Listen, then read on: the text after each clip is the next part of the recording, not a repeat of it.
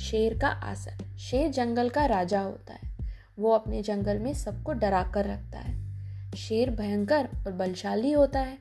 एक दिन शहर का राजा जंगल में घूमने गया। शेर ने देखा, राजा हाथी पर आसन लगाकर बैठा है।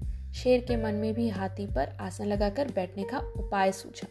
शेर ने जंगल के सभी जानवरों को बताया और आदेश दिया कि हाथी को हाथी पर एक आसन लगाया जाए।